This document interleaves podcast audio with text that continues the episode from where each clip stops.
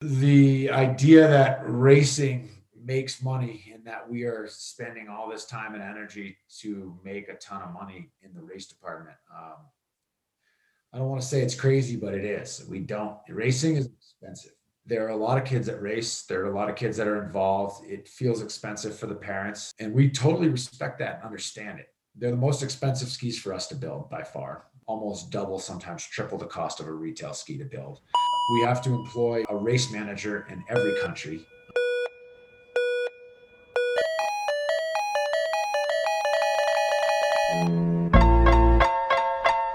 And we are back and live.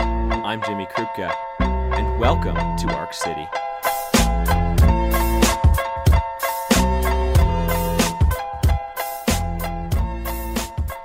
Podcast is brought to you by Spyder, the U.S. ski team's official supplier, and it's supported by U.S. Ski and Snowboard. Man, it's been too long. I missed you all. Arc City missed you. Arc City, I missed Arc City. Here I am at long last. The reason for my uh, vacation really was just getting a semester of school done. So I'm almost halfway done with college, which is very exciting. I'm here in Park City. I'm actually, for the first time, in a legitimate recording booth. The Park City Library has one of those. I'm rehabbing my leg and hopefully skiing, fingers crossed, by the end of July. So, this episode was recorded two months ago, so it's going to be pretty similar to all my other episodes in terms of format, but I have some ideas up my sleeve, so stay tuned for that and get ready to buckle up for the rest of the year. Before we get ahead of ourselves, though, there's this episode, episode 7. First, you're going to hear from Jake Stevens, who was my rep at Rossignol for a few years before he transitioned to a bigger leadership role in the company. So we get to pick his brain on the inner workings of the ski industry and originally, I was kind of thought this episode could be boring. Didn't know how the interview would go. Turned out great, actually. Some wonderful, wonderfully interesting nuggets in there. Then you're going to hear from two young ski racers from Burke Mountain Academy who designed a product and founded a company called Thrival Muscle Recovery. And if you're a skier, uh, i.e., if you have experienced back pain, this is going to be one to listen to. And at the end, as always, I will read the mail. And oh, one last thing. If you like this podcast, then subscribe. You could even throw me a five star review. Be honest though, only if you feel that way. Whatever. and the more reviews that I get and the more subscriptions I get, the more people that Arc City can reach. And that's the goal. More people, more content, more education, more interesting stuff. Anyway, Jake Stevens, without further ado.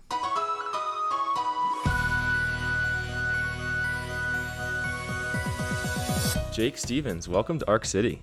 Oh, thanks, man. Good to see you, Jimmy. Great for you to be here. Uh, so, first off, you've worked at Rossignol Group for how many years? Uh, this is my eighth year. Uh, eighth yeah. year. Yep. And how many, and what roles have you had?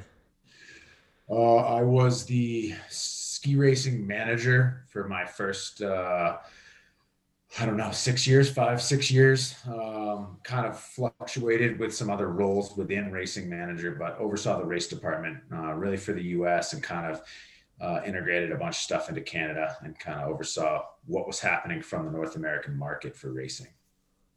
Gotcha. So I wanted to talk to you today because I realize most people have no idea what goes on in the ski industry, let alone the, the like the racing ski industry.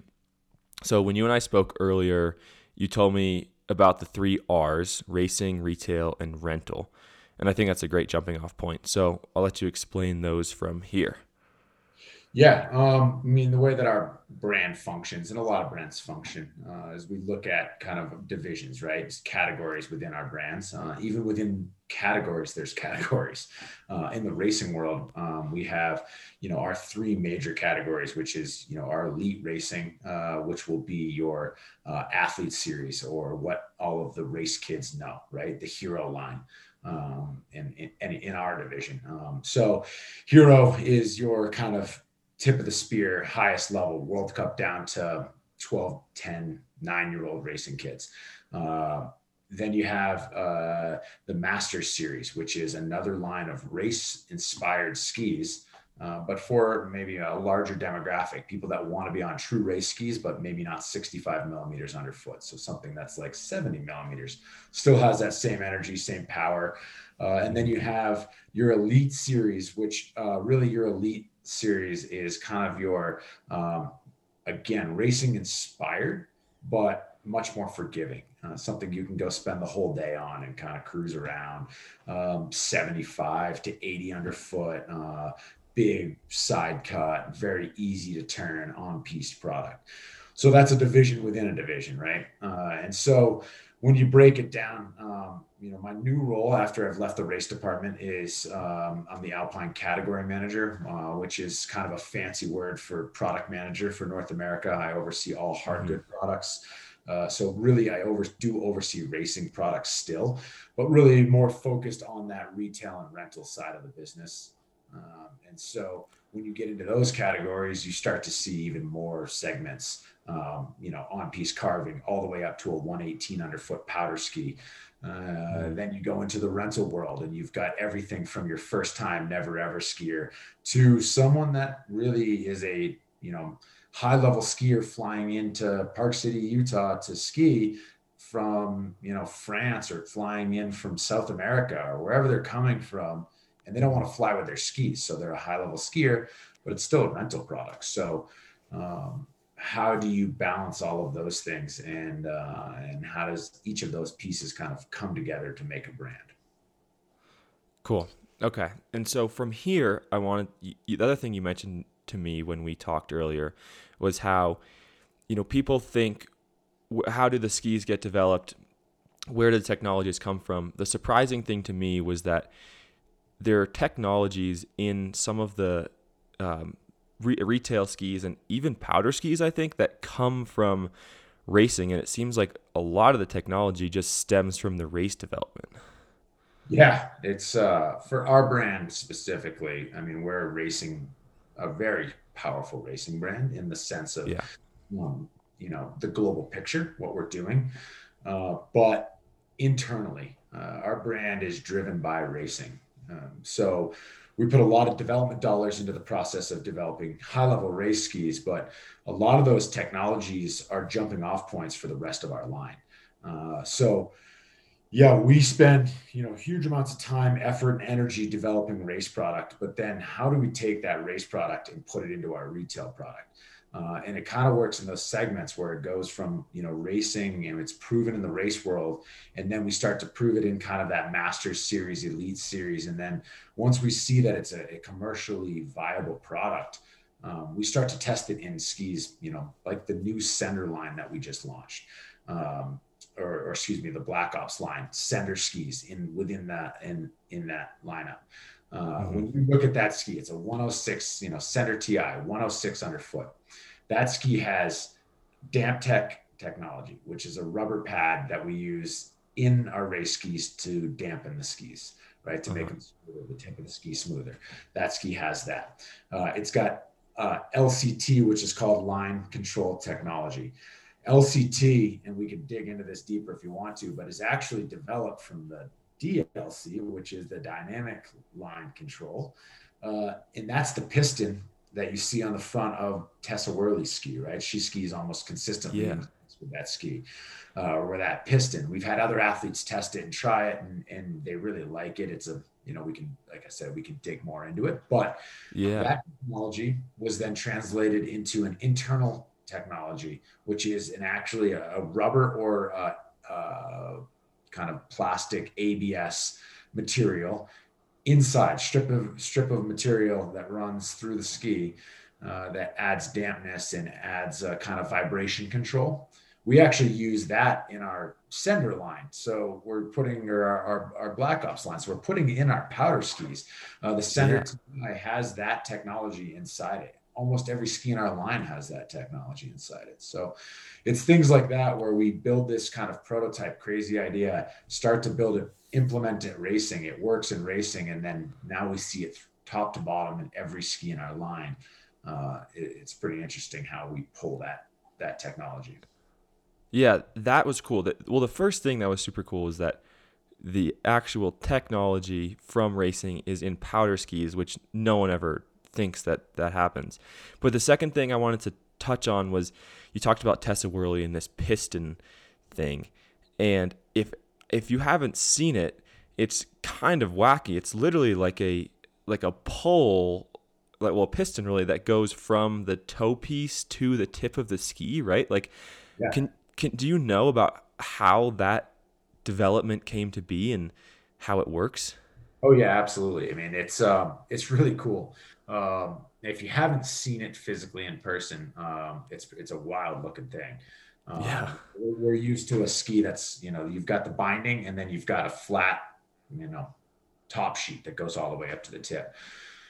Um, about you know the ski has the tip of the ski and it kind of flattens out right about where it starts to flatten out uh, contact point really where the ski is physically if you were to set it on the snow uh, where that ski is contacting without any pressure uh, that's sort of where the mount point is up by the tip uh, then it comes back and it actually integrates into the into the plate system um, so it's built into the plate system uh, you have the binding and then you've got a piston that's about uh, I don't know, maybe two inches, uh, maybe a little bit bigger than that long.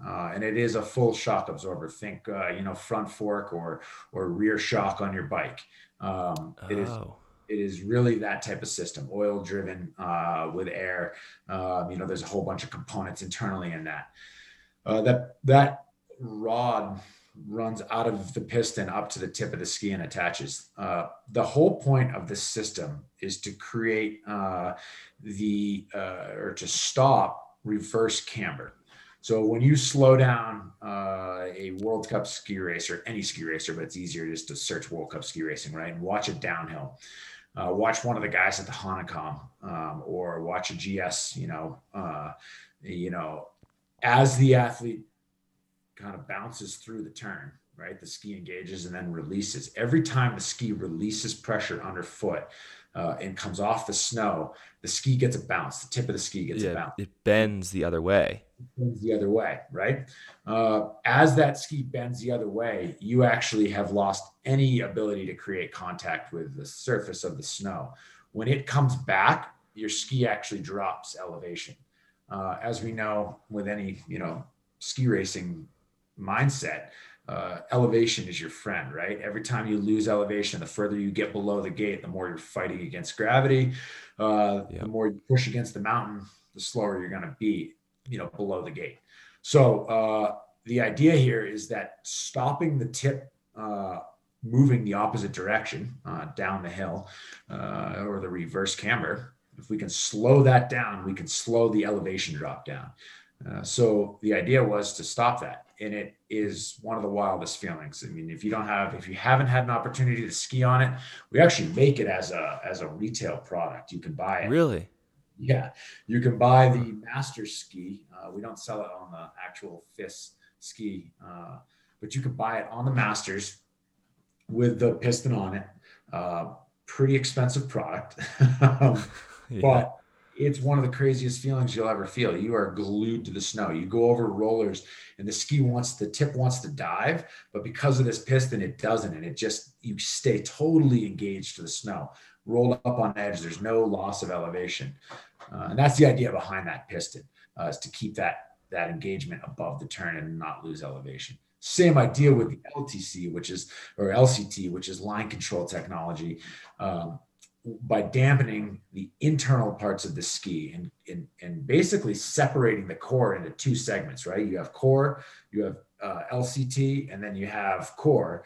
When the vibration comes through the ski, it hits this rubber insert um, we actually build it with rubber and with metal. So you actually get vertical metal layer with rubber in between it.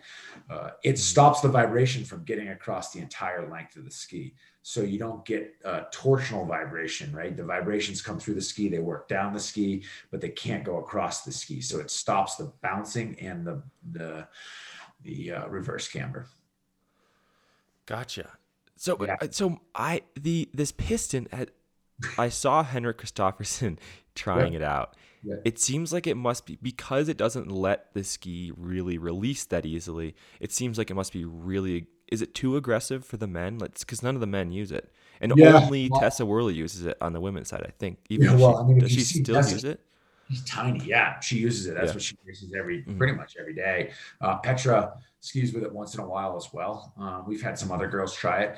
One of the issues with it um, is is really the weight of the product, uh, and it's it's the the swing weight uh, that causes the majority of the issue. So it's it it is really uh-huh. aggressive. It keeps the ski ski really engaged. So there's no you know it's a bit harder to release the ski at the end of the turn, uh, but moving it from you know right foot to left foot as fast as you can uh, is pretty hard to do because of how heavy the product is. Oh, gotcha.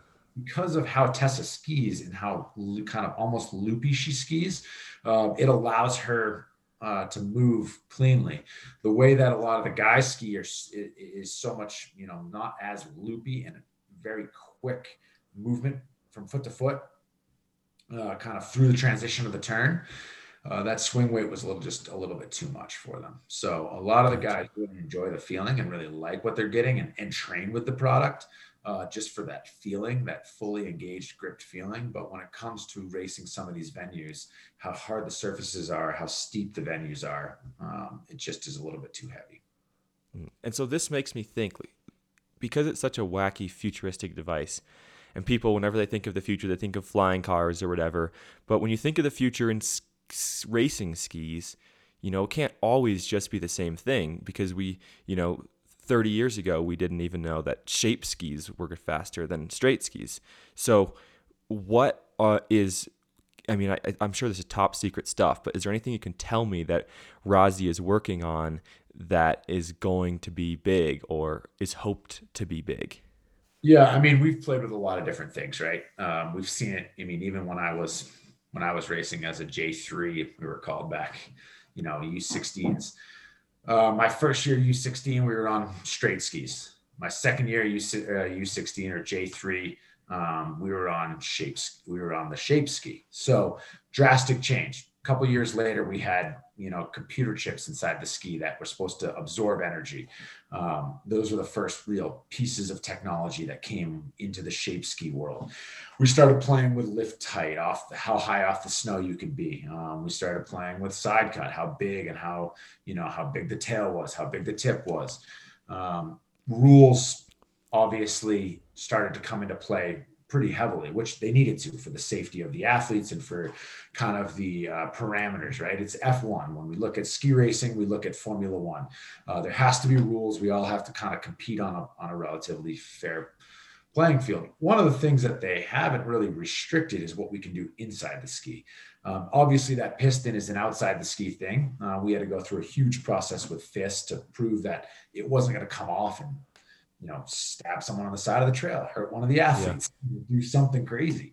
Um, so, you know, I think weight is an issue. So you're not going to see a ton of um, external products being built, like gadgets or something. You'll start yeah. to see small things, computer chips that you know really do. Now that we've come with these, you know, smaller nanotechnologies and all that, you'll start to see kind of cool stuff like that. A lot of that stuff is going to be data driven. So it's going to tell you as an athlete what you're doing and help coach you in some respects. Uh, what you'll what will really and you won't physically be able to see it uh, is internal uh, changes playing with different types of materials you know uh, we can control foams we can control metal layers wood layers rubber layers that type of stuff and the combinations of different parts and pieces and how we make up a ski is really where you're going to see the biggest changes. Uh, and as we play with more uh, technologies, we get better with you know plastics. Plastics is a is a tough word to talk about because you know the environmental piece of what we're doing as an industry. Uh, but we're getting smarter and we're figuring out how to use sustainable materials and and play with that type of stuff. So while sustainability is really more on the retail side, you're going to start to see it more into the racing world and what we're doing there. Uh, but you know, of course, I can't talk about some of the stuff we're planning. Yeah. Ideas that we're planning, with, but the carbons and the rubbers and the woods and the metals and the plastics, they're all different. You know, we're we're progressing at a very fast rate. Um, where we've come in boot ski boot technology uh, is insane. You know, the back in you know 20 years ago, 25 years ago, the, the ability to control the durometer, which is the flex of the plastic, was pretty mm-hmm. far off. You know, a 130 from my company might be completely different than a 130 from other brands. Even within our own brand, certain flex plastics wouldn't have been the same. Uh, we are so much better at controlling precise flex patterns. Um, you know, dual core technology, which is in our racing boots, uh, you know, that came out just a couple of years ago. Uh, that was born in racing and, and you know, flowed into the retail world again. But that's mm-hmm. The idea of being able to inject two different plastics, uh, different flexing plastics together at the same time, creating a sandwich uh, kind of layering. Uh, you have a stiffer plastic on the outside, a softer plastic on the inside. You get the rebound from the stiff plastic and the dampening from the soft plastic. So it creates a sandwich, right? Two plastics injected at the same time. Huh. Stuff like that come. Because I was, you know, I was talking to one of my coaches who's who knows a bit about boots, and he said there are th- literally thousands of different kinds of plastics that they could choose from any year to build the boots out of, which which is crazy to me. It just seems like how do you test all of that? But when you talk about all these technologies, there there have always been rumors flying around on the World Cup circuit, like that Marcel Hirscher back in the day was actually skiing on a Nordica for a while and not his brand that he was sponsored on Atomic, or more recently that some head athletes were skiing on Rossi boots. So how do you kind of get your copyright or how does all of that work? Because I'm sure when one ski is working well, every every brand just goes, okay, how can we build something similar to that? Like, do you have to get a patent every time you develop a new boot or ski? Uh, yes and no. It's really hard. Um, you know, it's hard because patents have to be pretty different. Uh, to patent something, it has to be pretty different, and we're working within, you know, kind of. Well, first of all, we're working within very strict rules on uh, the ski side of things. Uh, the boot side of things as well. There's there's less rules, but there's still uh, you know rules we have to follow. Uh, even in the in the bigger uh, picture of the ski industry, uh, skiing in general, you know, the lug, the toe and heel lugs have to be certain standards, um, and you have to you have to do certain things in certain ways. Uh, so you know it's very hard. That was part of one of the things with with racing. We all copy each other. It's always been um, kind yeah. of who's fast and okay that's the direction. You don't know what's inside the ski. Um, i guess to start with your first point the plastics. Uh, plastics is wild. Uh, there are a lot of plastics there's lots of formulas lots of people out there mixing their plastics uh, every brand has their own plastic you can feel it if you take every brand boot and put it on a table uh, you can actually physically feel and see uh, the different materials. Uh, you may not know what they are, and I, you know, might not be able to tell you exactly what plastic they use to build their boot or what combination. Um, we're very secretive about our plastics, so um, you know, to the point that some of the head athletes uh, were using Rossi boots. I mean, as you know, Rossi and Lange are, are one brand. Um, so we are together. We do everything together. And uh, so the race boots are exactly the same from Rossi and from Lange. Uh, for sure, there were head athletes using those boots, and we can go down that path another time in another segment. Uh, yeah. But the thing that they don't have, uh, as the head boot started to evolve and they were started to you you know figure out their technology um, and how they were going to build a boot uh, that looks eerily similar to the boot that we have. Um, the thing they don't have is our plastic technology. So there's a big difference there. Oh. You know, oh. we have the first of all dual core. That is a patented process by us, right? So um, process that we use that they aren't using. Uh, the plastic makeup and how we mix our plastics very different from what they're doing. I have no idea what they're doing. May have really no idea what we're doing. Uh, we don't allow them in our factory, and they're certainly not going to let us go into their factory. Uh, so, how you mix the different plastics, the different materials that you're using, um, is a is a really interesting process. Obviously, something we're not going to share. We're not going to put it out there like, hey, yeah, is that like a top secret thing? Is that like only certain people in the company get clearance to like? Yeah, like... I mean, it's it's not like uh, the CIA CIA where um, you know I need a badge to get in. Uh, there's certainly yeah. like, you know, there's it's it's a bit of a fortress. You're not just waltzing into our you know our facility, uh, and you're definitely not walking into our special you know boot, uh, our prototyping facilities, our yeah. um, testing. You know, we do a lot of testing on the product. You're not going to get to see that type of stuff. Uh, and then we've got rooms where boots are stored, and we're we're playing with different prototypes. Uh, you're not getting in there. Um, so yeah, it's it is pretty secure in that sense. it's almost CIA level, yeah.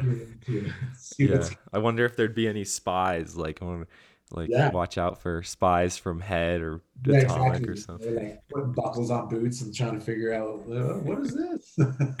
yeah, that's funny. But yeah. but so now when you have all this product, like there's got to be a way to test it.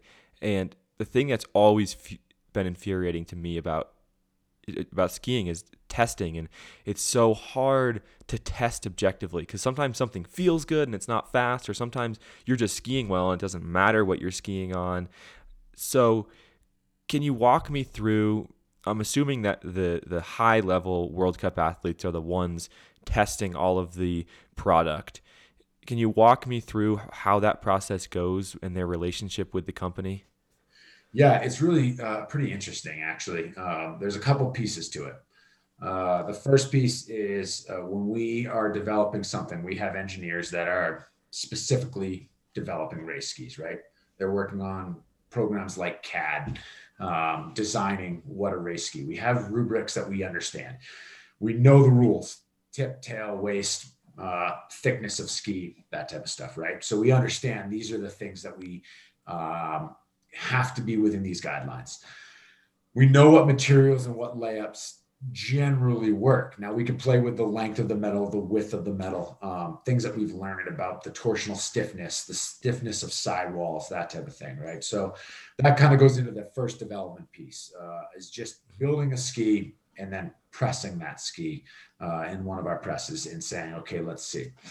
We actually have one uh, guy that ski is on all of our race skis. Uh, former racer, um, guys, just has great feel, uh, understands what we're trying to do, and understands every model of every ski that we've skied on, or, or he skied on, or we've ever uh-huh. had. Right, so he can go out on um, ski A and ski on it, and have ski B through D with him, right? And he goes and skis on A, and that's his reference. This ski is liked um, let's just start with a junior program ski, right?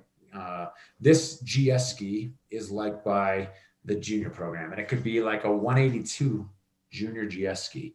And then he can say, okay, this is our new version, and here are three different versions of the new version. When it goes to the World Cup level, he's the same guy skiing on that ski. He's getting input from our technicians, right? We have factory technicians that work for the company, uh, working with guys like, you know, uh, Henrik or Innerhofer or you know um, Lewick or one of these guys, right? So yeah, come in um, and say, uh, we are feeling like the initiation of the ski is great, but we're losing the middle of the turn or we're losing the you know the end of the turn, and we feel like it's the tail stiffness, or we feel okay, great. That's a feeling oh, okay. that had. Uh, is it a reality of all of our athletes? Are we hearing it from a bunch of athletes or are we hearing it from one specific athlete? Uh, then we go out and we test something with maybe a stiffer ski with stiffer tail, let's call it. Uh, something that we've created that's you know thicker or stronger material, thicker metal.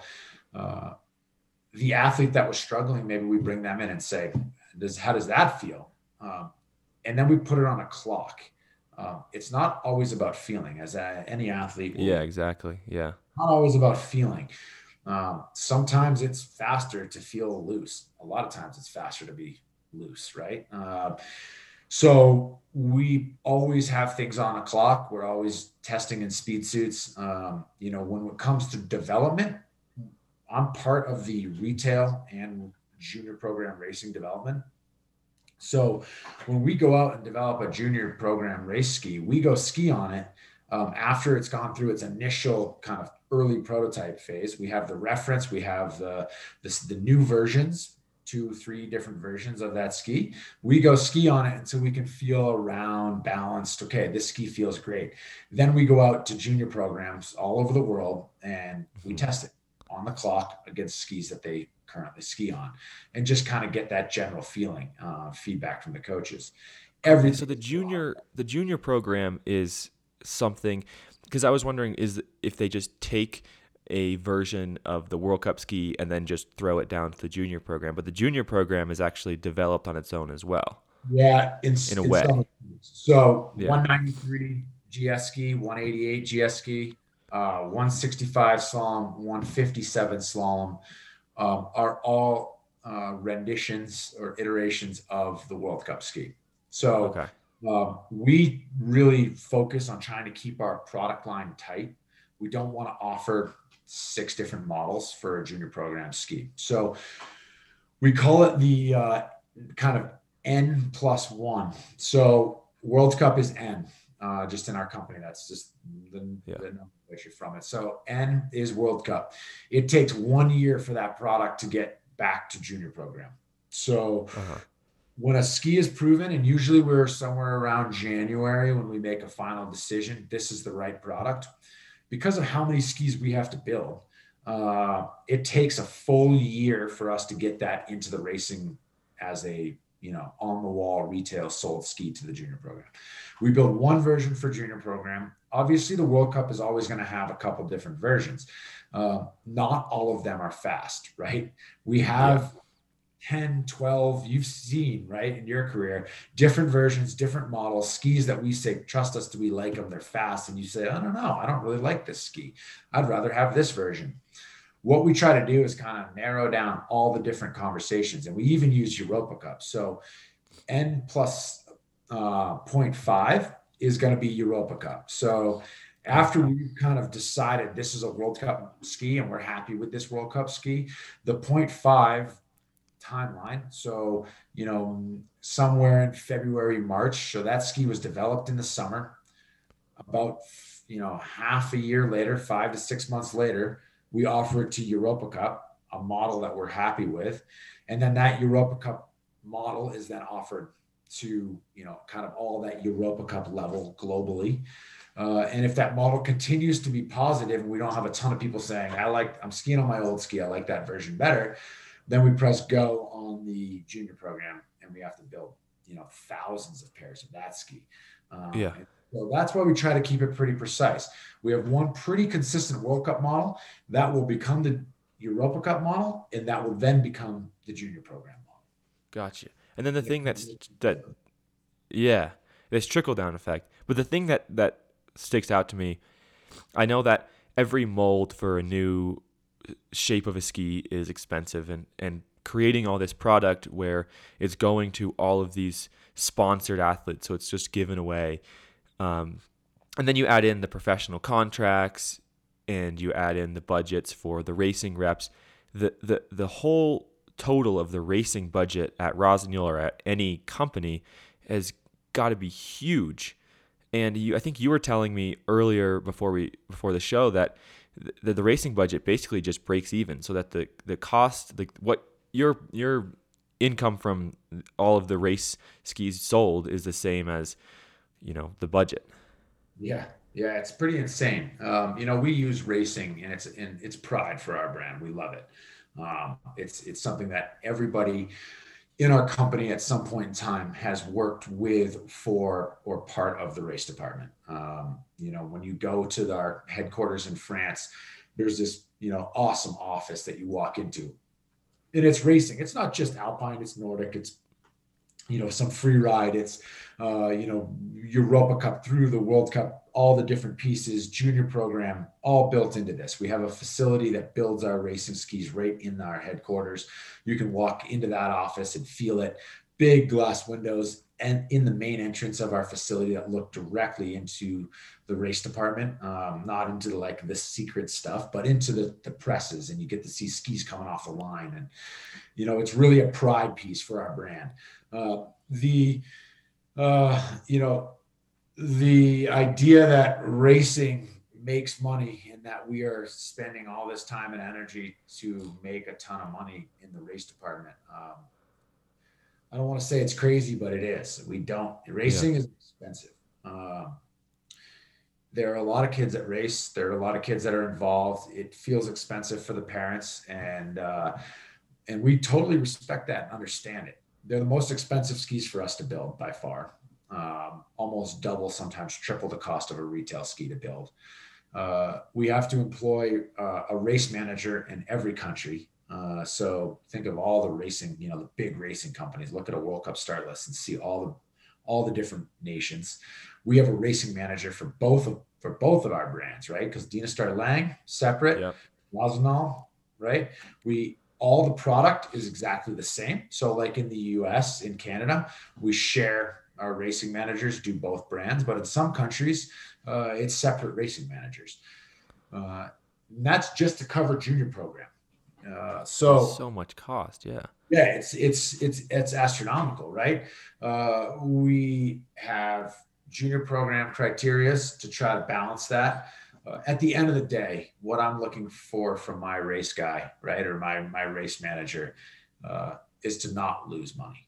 Uh, so yeah. get get you know get him to travel the country, be able to go to places like World Juniors and and events where he can support his junior athletes. You know, like traveling with you, like I did, yeah. Uh, to certain events. Uh, so that he can get the experience. You feel supported. Uh, the biggest piece for us is athlete support. Um, so if it costs us more money to be able to support our athletes and be there uh, to be involved with our athletes, then so be it. That's part of our game. Uh, at the end of the day, what, like we talked about before, it's about developing a retail customer uh, and my goal when I was running the race department was to kind of instill that spirit of skiing. Uh, I want you to be a Rossi athlete or a Dynastar Lange athlete from, you know, six years old until you're 85 years old.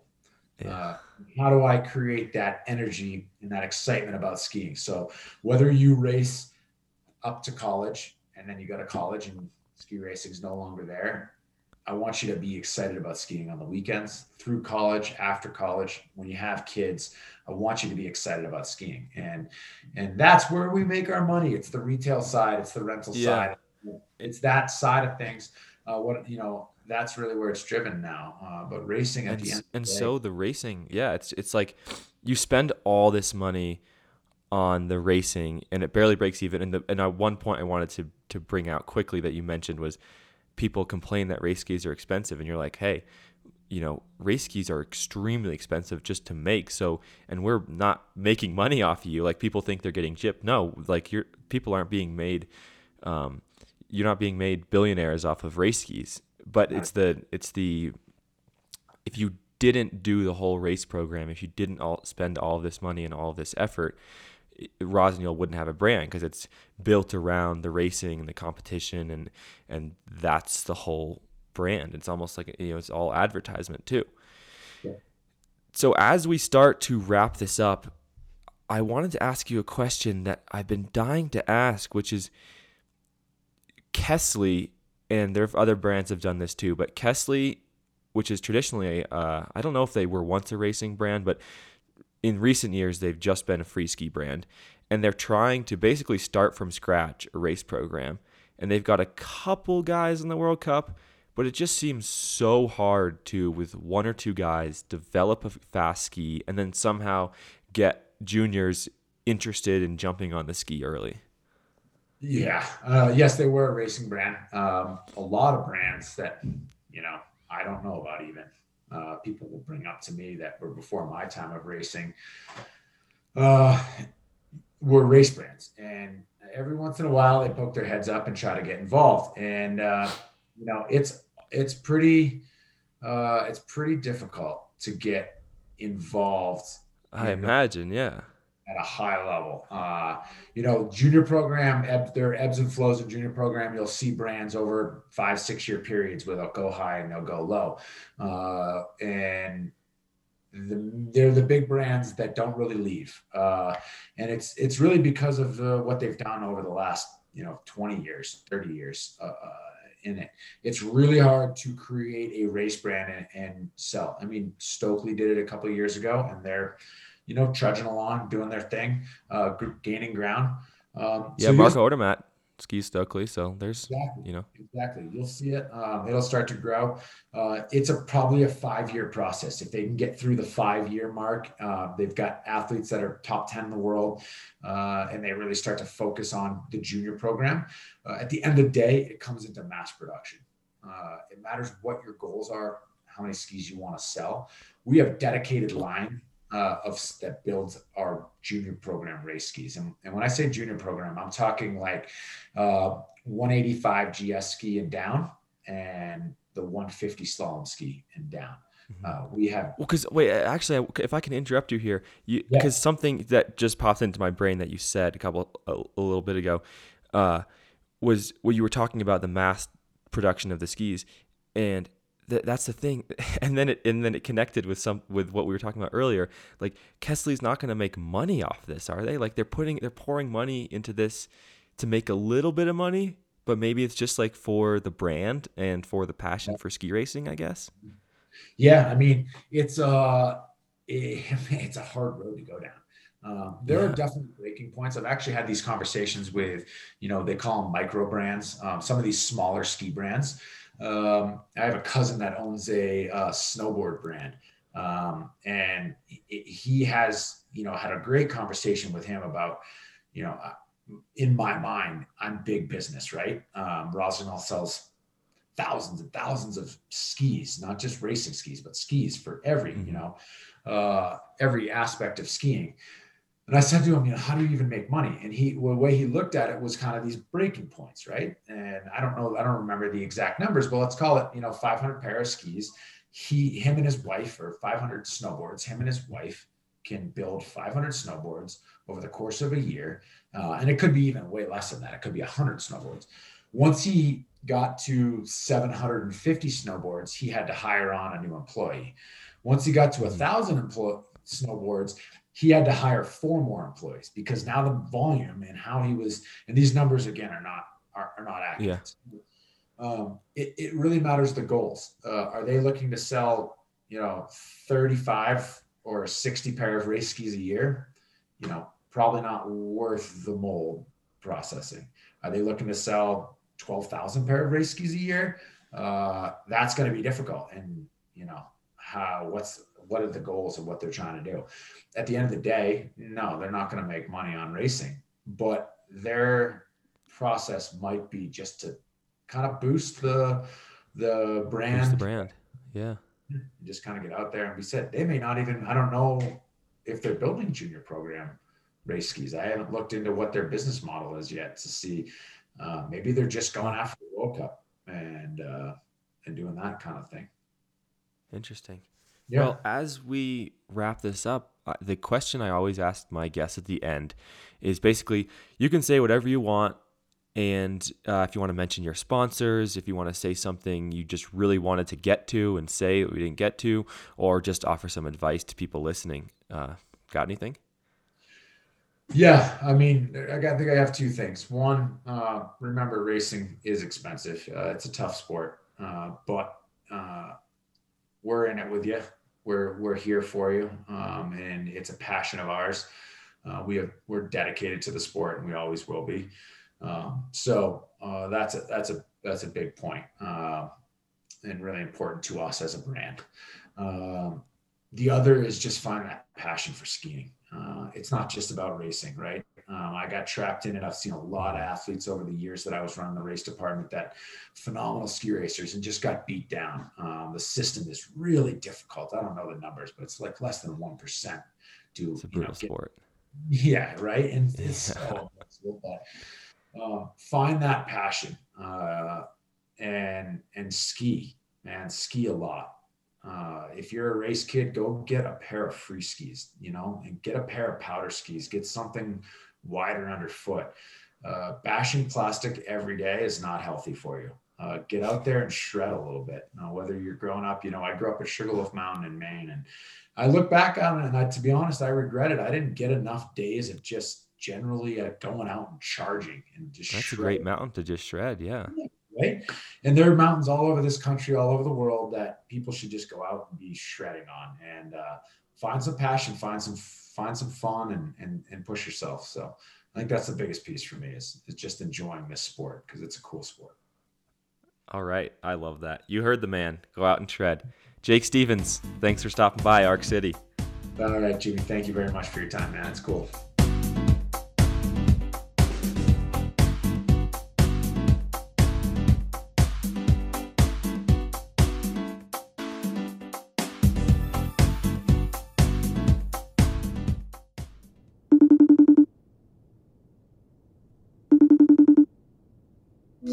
Right, Cam Smith and Doom Rainville, the founders of Thrival Muscle Recovery. Welcome to Arc City. Thank you for having us, Jimmy. Yeah, it's great to be here. Great to have you guys here in Arc City. So you guys went to Burke together and then you're skiing together this year, is that right? Yeah, we're PGs at Steamboat. Gotcha. Yeah, Doom Doom was a junior in at Burke and I was a senior and then uh, I PG'd here last year. Yeah. And then now this is my second and Doom's first year at Steamboat. So you guys have become this kind of dynamic duo in this new company. And I'm sure, like most entrepreneurs, you've got your origin story down to a pretty concise nugget at this point, right? Like, can you can you just lay that on me? Yeah. So, uh, I was a senior at Burke, and then the pandemic happened, and then school got canceled, so I had to go back home in Canada. And then Cam was season got canceled too, and basically had nothing to do with our life. So we decided to learn CAD modeling because we thought it was cool, Uh-huh. and we just, like 3D printing, basically. like yeah, yeah. So explain it. Yeah, so basically we Doom and I both learned the CAD modeling and then at the same time we bought 3D printers and I had that in Florida. I still hadn't seen Doom in over a year.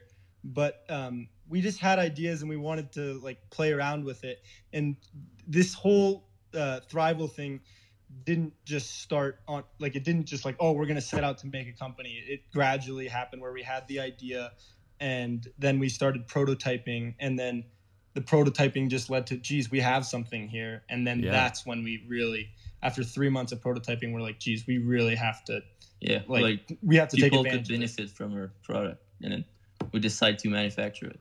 exactly And it sounds like the you know so the uh, for, all- for those who don't know, this device is kind of um, like how, how can you guys describe? Because we we have a bunch of people just listening. They can't see this thing. I guess they can look it up later. But can you describe it quickly and what it does? Yeah, Thrival is an adjustable tool that allows you to reach a lot of different muscles in your body, including your psoas and your glutes, um, from an advantageous angle. That we we basically made a product that mimics the hand of a therapist. So the goal was to be able to find those tight spots in the right way. And to do that, you need adjustability and you needed slanted heads. So we came up with this tool that basically tries to achieve muscular recovery. The thing it reminds me of, it's basically like plastic. It reminds me of like those climbing holds you see in the gym. It's basically like two plastic one of those, and there's different shapes, and they allow you to kind of massage different muscles on your own. Um, but it's a pretty simple design, but it, it, it sounds like it's super effective.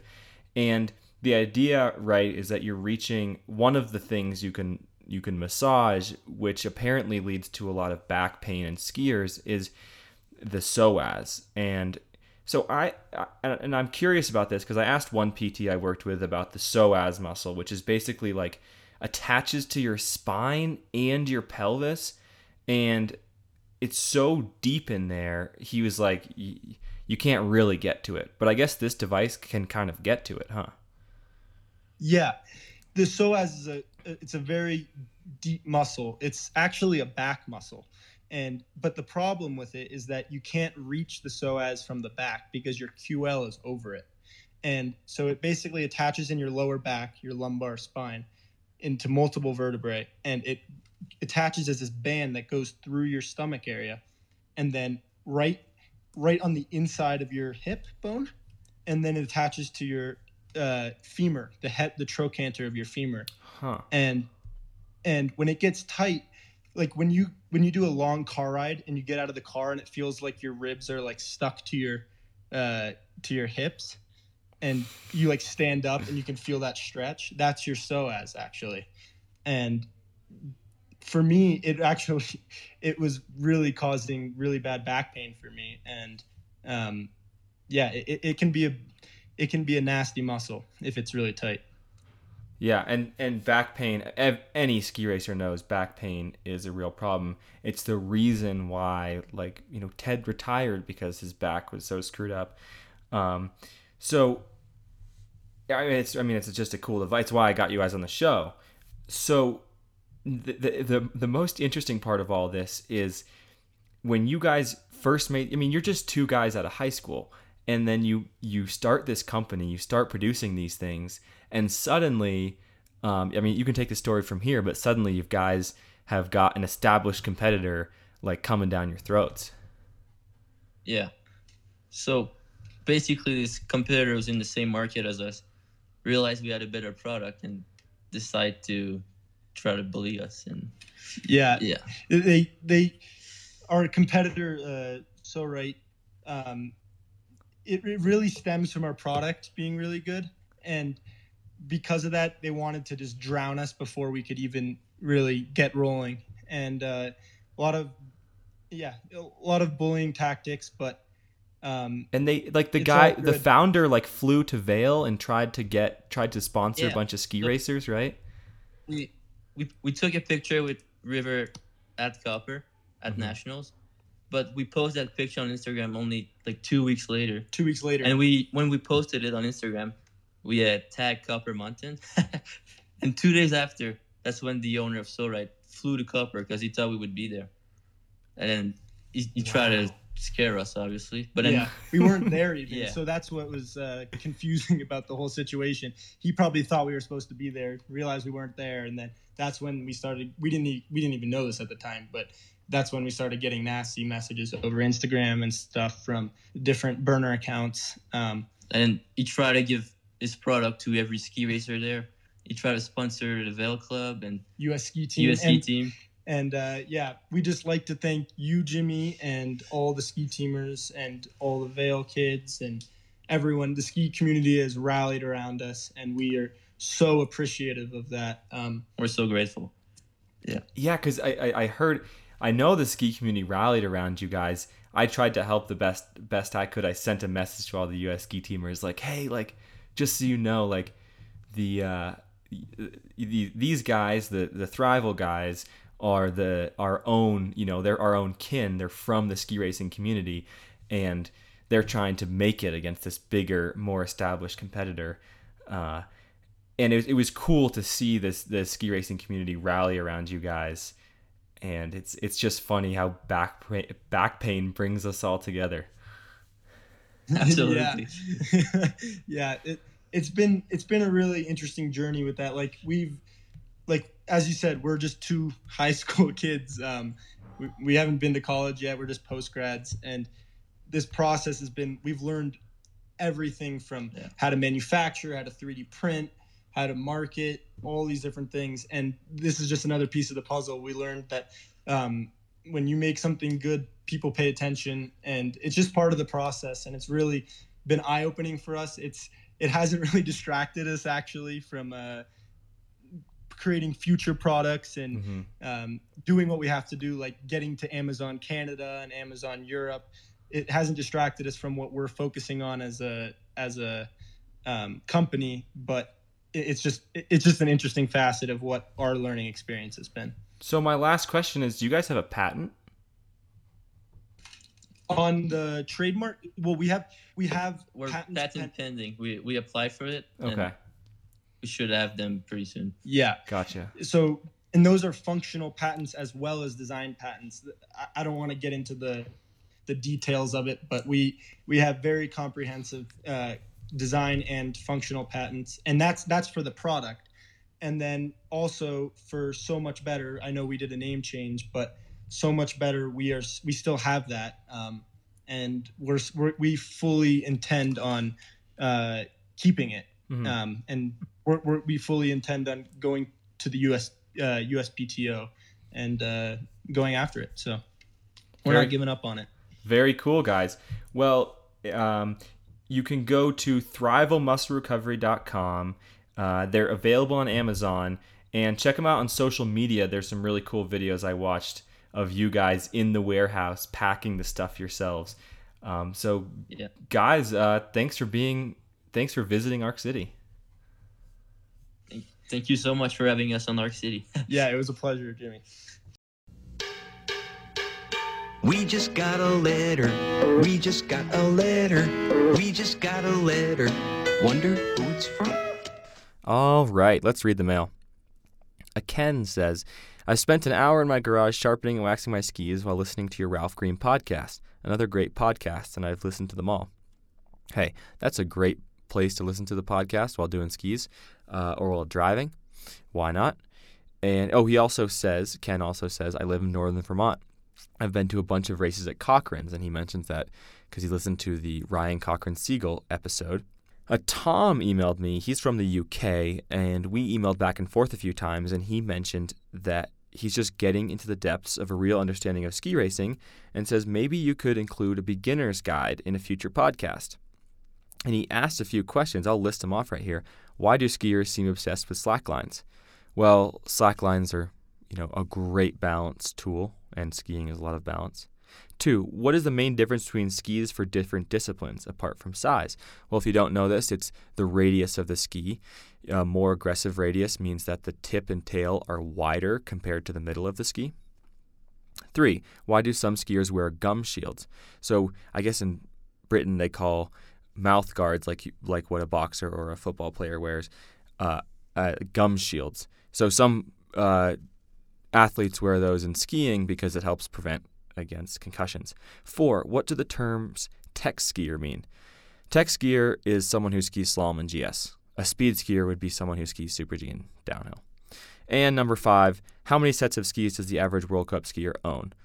Technically, the World Cup skier doesn't own them. The the company owns them and kind of leases them. They kind of keep their skis on, from their company under wraps. But you know, a high, a top 15 uh, level slalom skier on the World Cup will have throughout the season probably at least 20 different pairs of skis, and they'll probably travel with upwards of eight, maybe 10. I bet Hirscher has like 30 pairs of skis that he's tested. Anyway, that brings us to the end of the show. As I mentioned earlier, subscribing, and reviewing are awesome ways to grow the population of Arc City, and you listeners are the ones that help me grow it, whether by word of mouth or by shooting a text off to someone. Hey, this podcast isn't that boring. Anyway, until next time, dream of skiing, or if you're on snow, rip it up, enjoy the snow. I will see you when I see you. My name is Jimmy Krupka, and thank you for visiting Arc City.